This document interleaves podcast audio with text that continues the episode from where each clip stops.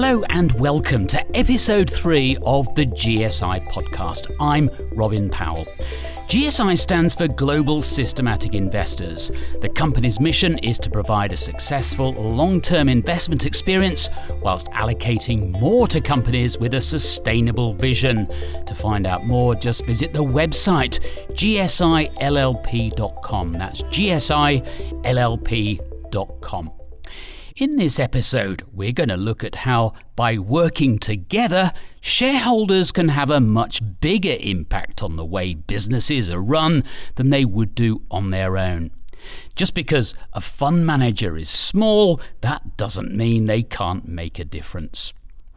GSI likes to work in coalition with other like minded organisations, and one of those is ShareAction, a charity that promotes responsible investing and works to improve corporate behaviour on environmental, social, and governance issues. I've been interviewing Helen Wiggs, ShareAction's head of corporate climate. I started by asking Helen for some background information about the organisation and how it's developed.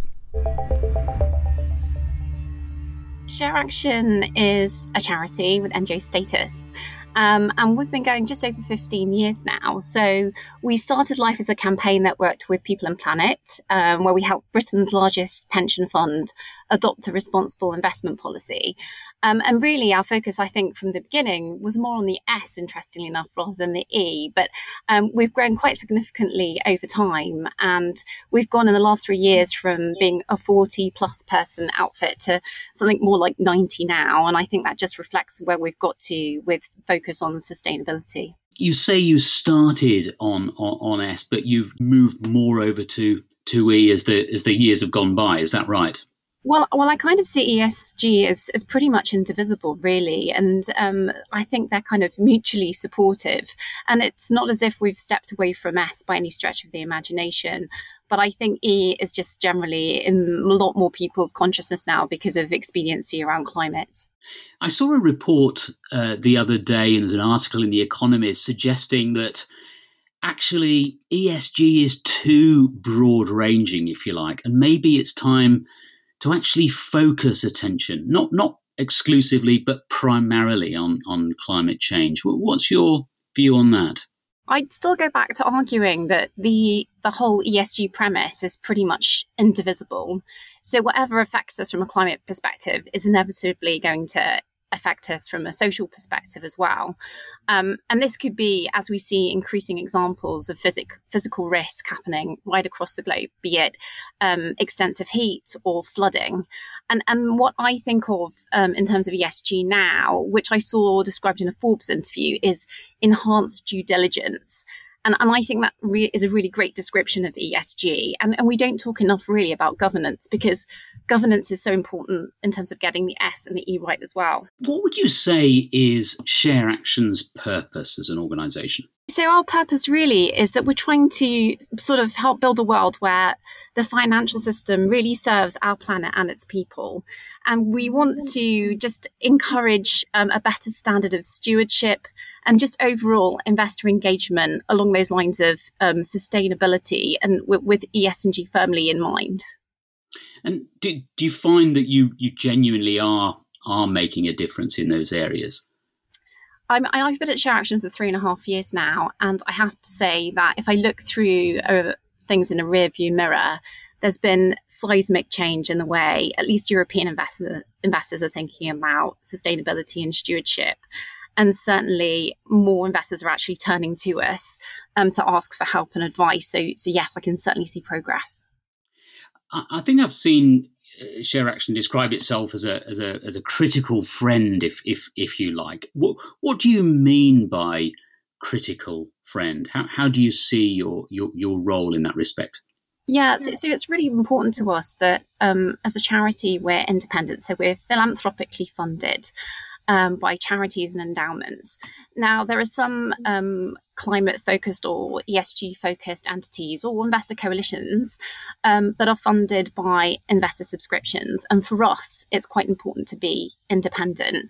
Um, because we do feel that being a critical friend means that we have to speak truth to power. Um, and it's very hard to speak truth to power when that power is paying your salary. So, from that perspective, we want to be supportive, but we also want to call out bad actors when need be. You say you've, you've been there yourself uh, for, for uh, I think, three years, you said. Uh, what, what is your background and, and, and how did you come to, to, to end up at, uh, at ShareAction? Yes, so my background is financial services. So I, I worked as a broker for 15 years, um, covering global markets. And I think when you work as a broker, you're inevitably coloured somewhat by the experiences in your career and probably more the recessions and bear markets than the bull markets. And I think um, what really left its imprint on me was uh, just just risk and how we think about risk as investors. And in my final breaking job, they, they were starting to write about ESG, not in a way that we probably read about ESG now, but it really fascinated me that climate was a risk. And I was concerned that perhaps um, from a broker client perspective, we weren't best serving our clients in communicating that risk.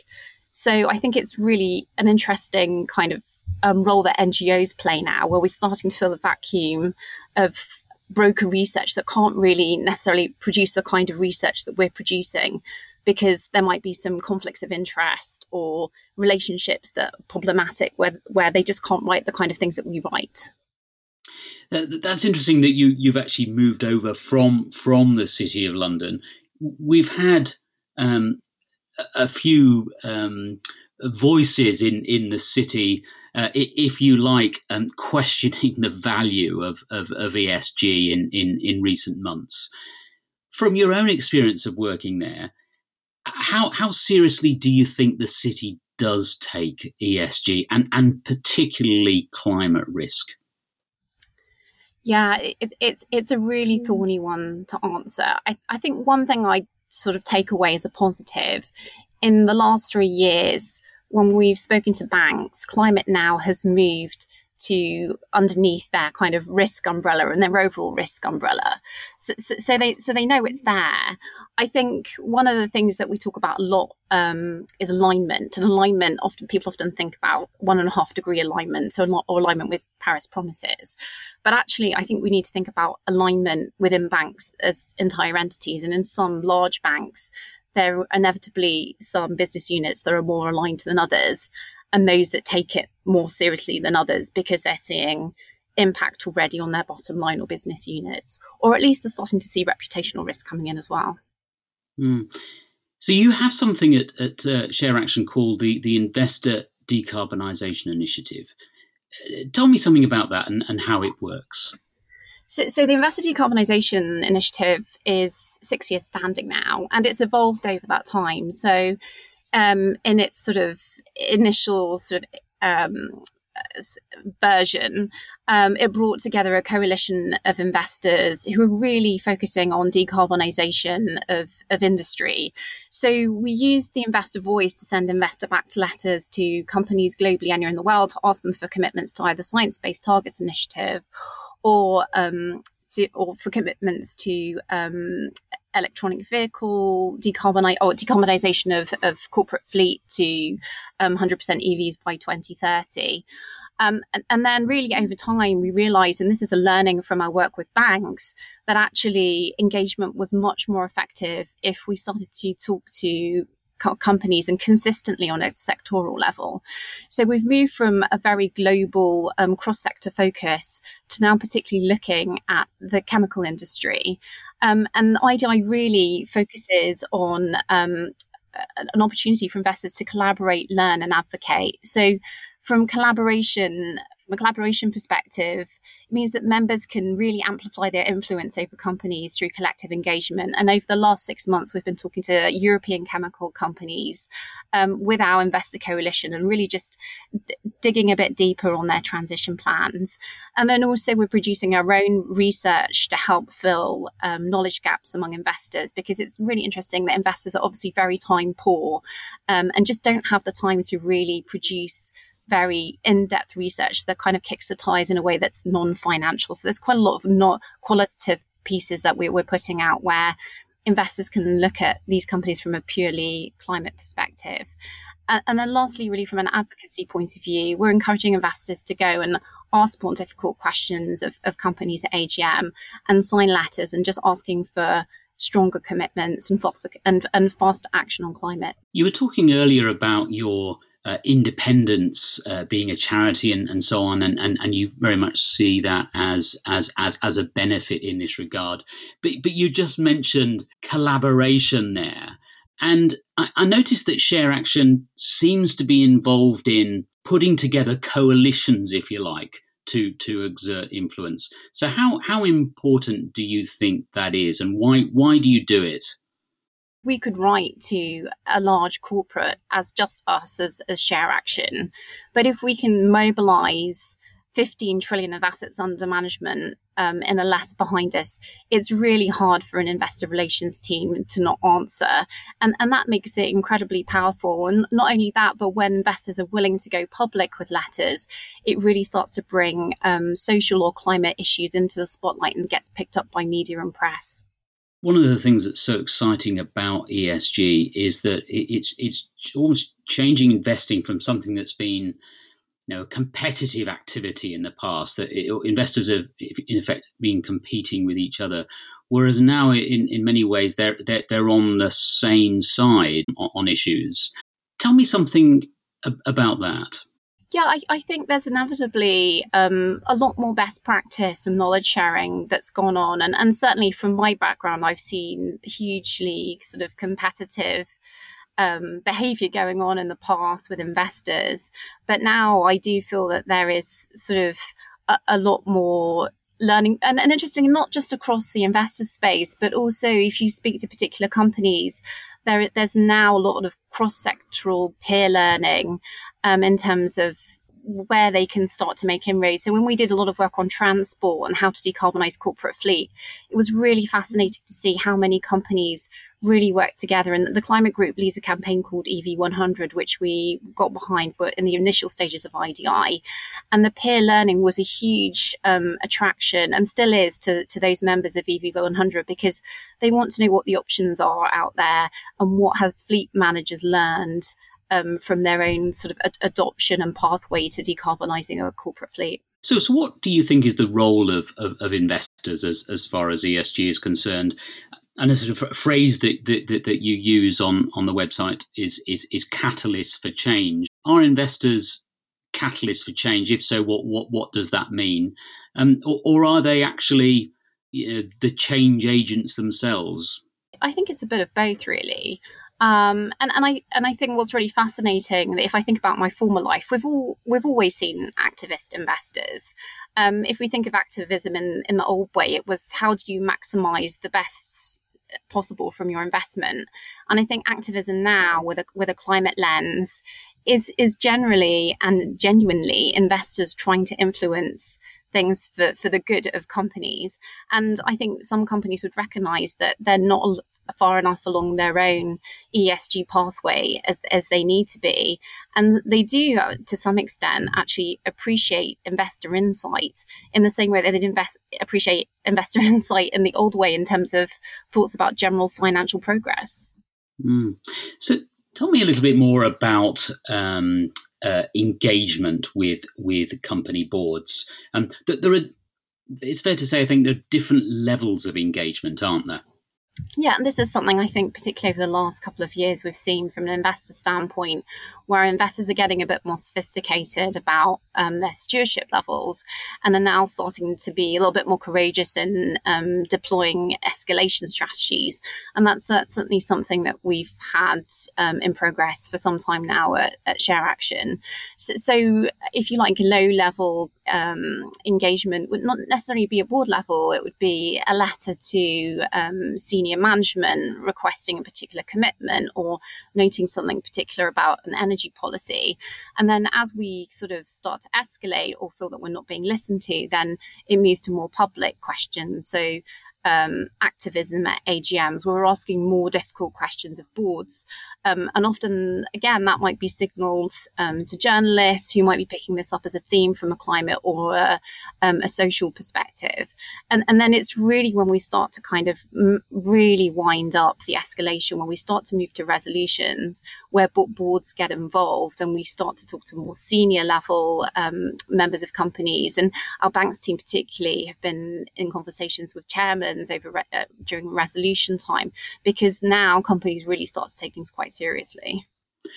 Yeah, I was, I was going to ask about that. Do, do, have you do you find that over time companies are being more receptive to to what you're trying to do? Are you having uh, less resistance, if you like, as as time goes by? And clearly, recently we've seen yet more signs of of um, uh, the, the, the, the, the effects of, of, of, of climate change and, and, and so on. Do, do you think that companies are being more responsible now?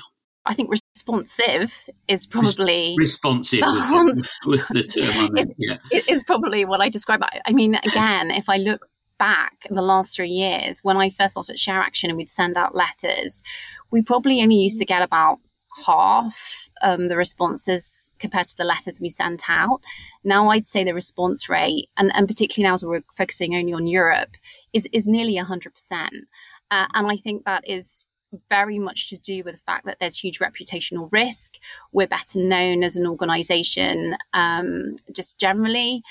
Um, we've got more investors advocating for us as well. So I think in the past, I wouldn't necessarily have been able to ask an investor to, to drop a line to a head of sustainability, and now I can.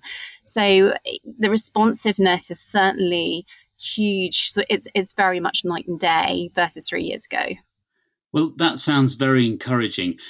I suppose a question uh, that some people might ask is you know these these companies now have um, sustainability policies. They have sustainability departments and heads of dis- sustainability and so on. Um, so why is it important then that we have organisations like ShareAction that that are um, uh, trying to have their influences as well? I think with heads of sustainability, it, as as somebody who's worked in a large corporate organisation that's a big ship to turn around. And and sometimes however much we you might want to do things within your particular unit and are making um you're, you're providing a lot of advocacy to the board you're not always listened to.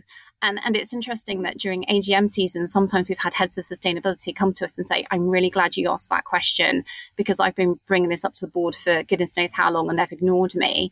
And sometimes you need an external force to to just surface those really difficult questions that perhaps the board conveniently doesn't want to hear about.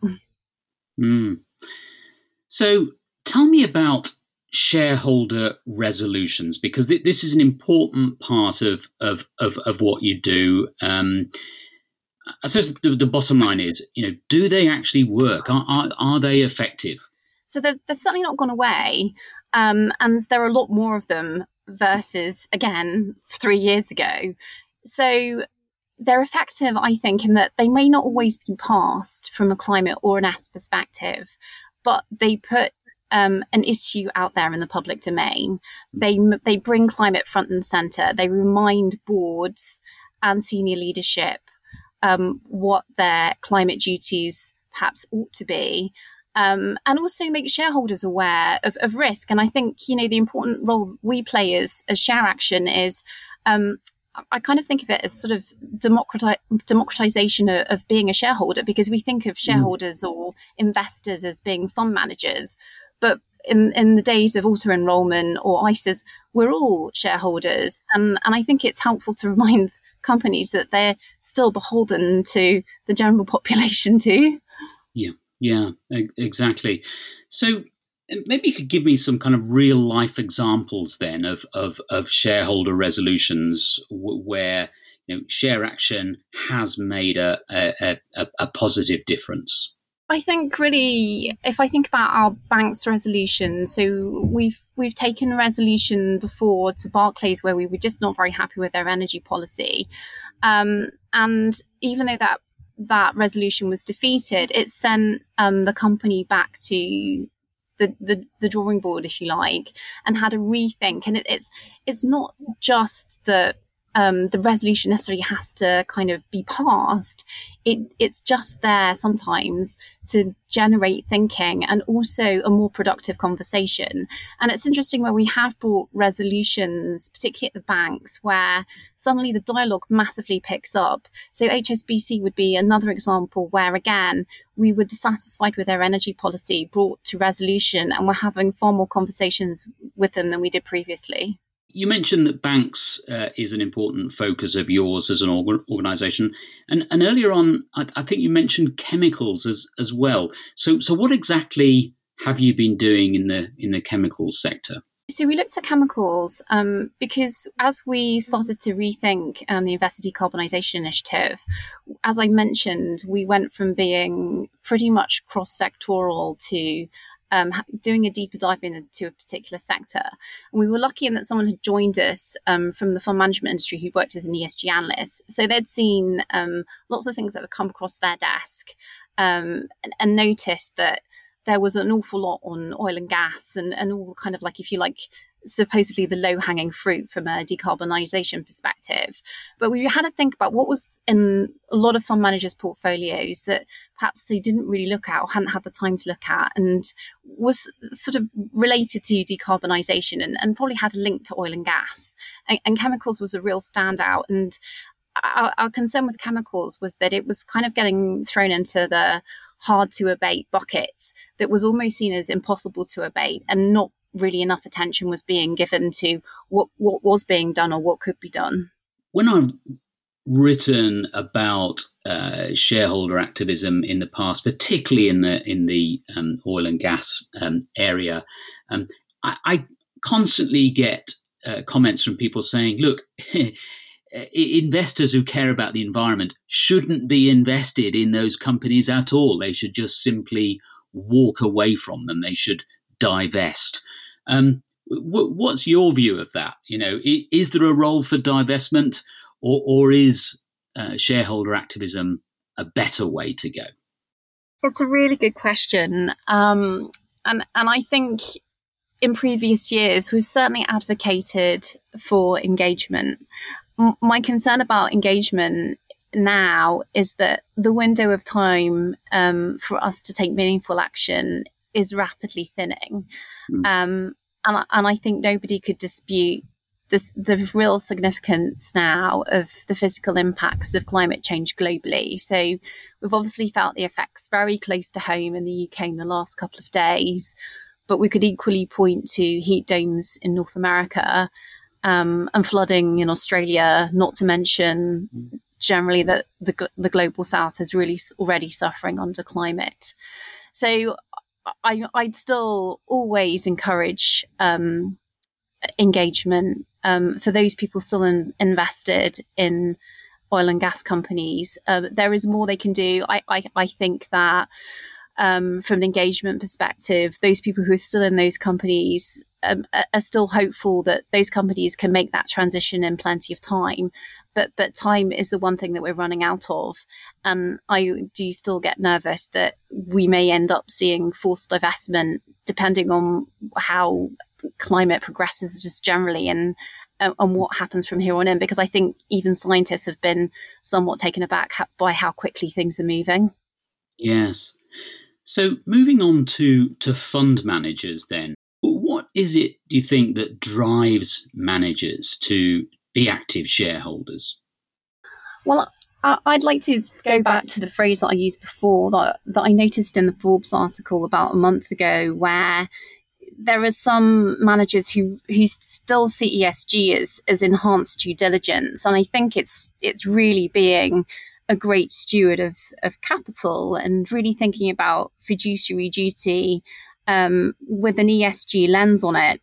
And, and really, being an active shareholder means that investors or professional investors are really thinking quite cl- quite closely about um, mm. legitimacy and and and I guess climate expediency and and also what really are the factors that are likely to enhance shareholder interest, but also, as I said at the beginning, taking into account risk. There was a tweet, I don't know if you saw it the other day, by Senator Bernie Sanders uh, saying um, that he, he, you know, it, it was disgraceful that, that so much of um, uh, world equity, if you like, is is is owned by um, two or three massive fund managers, you know, Vanguard, BlackRock, State Street, for example. You could look at this and say, why are small players like GSI, for example, even um, thinking about this issue? Surely, compared to the big players, they have very little influence. Well, what do you say to that? I think what is clear is that even the small smaller managers um, can demonstrate that their voice counts um, and can demonstrate that there's a different way to do stewardship. So, and, and there's obviously more than GSI out there. Um, but but it's great that even at whatever level that you're operating and be where be you a sort of a boutique fund manager or a really sort of large asset manager, is that if you can demonstrate you have excellent stewardship or you're really taking climate and social and governance issues into account, you can be a pretty impactful fund manager. So it, I, I, don't think kind of the size is, is really necessarily w- what it's all about. It, it's really about best practice and really, you know, putting your customer first. Um, and, and yeah, I, I, I think that this is this is something that you know we, we all struggle with in terms of seeing kind of the, the predominance of, of the larger players. But I think mm. we've all got a role to play. Um, and those who are kind of on the activist, particularly on the activist side, that publicity is useful irrespective of size. And and if those those fund managers who work collaboratively um, can can push hard enough, then again, this kind of brings back um, climate issues into a media spotlight and, and creates a discussion point. Activists have you know, targeted the, the, the big asset managers, if you like. I, I had a, a, meeting at Vanguard the other day, and there was a very big protest outside. Vanguard are they, uh, you know, any worse or or better than than the other big fund managers at um, uh, shareholder activism? Well, I think I'd, I'd, direct you to have a look at our um, our leading practice guide that we published at the end of last year, and, and we run a biannual asset manager survey. Um, and this isn't necessarily aimed at um, individual investors; it, the audience is really um, asset owners but we send a survey to the asset manager community um, on a biannual basis. Um, and, the, and the response rate, again, is actually pretty impressive. And the team are incredibly d- diligent in terms of um, back checking facts. And, and then we, we've ranked them according to answers.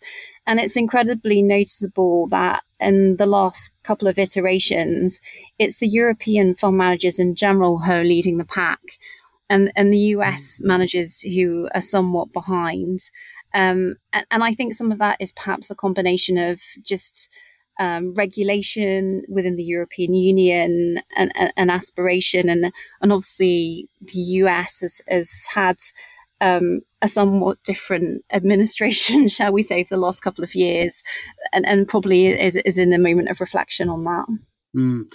So just drawing a few, few strands together bit before we finish. I mean, what what does good look like, if you like, from from a, um, uh, a shareholder activism standpoint?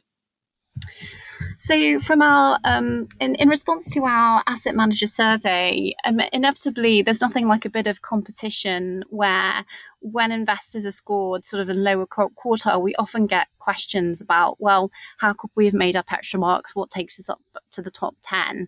And in response to that, we wrote a leading practice guide. And the leading practice guide really highlights um, some really basic things that the that people can include in their responsible investment policy and, and general practice. Uh, and one key one is, is really just voting and transparency ab- about voting and rationale, um, and really supporting those key climate votes that that we think can make a difference.